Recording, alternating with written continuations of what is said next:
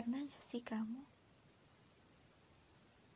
mengungkapkan isi hatimu lewat sebuah tulisan? Tulisan itu berbentuk puisi. Pernah juga gak kamu punya sebuah cerita atau pengalaman hidup yang kamu ceritain di diary? Kali ini aku bakal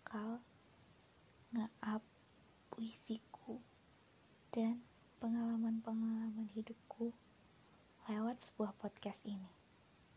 So, ini adalah isi dari puisi isi hati dan pengalaman-pengalaman hidup.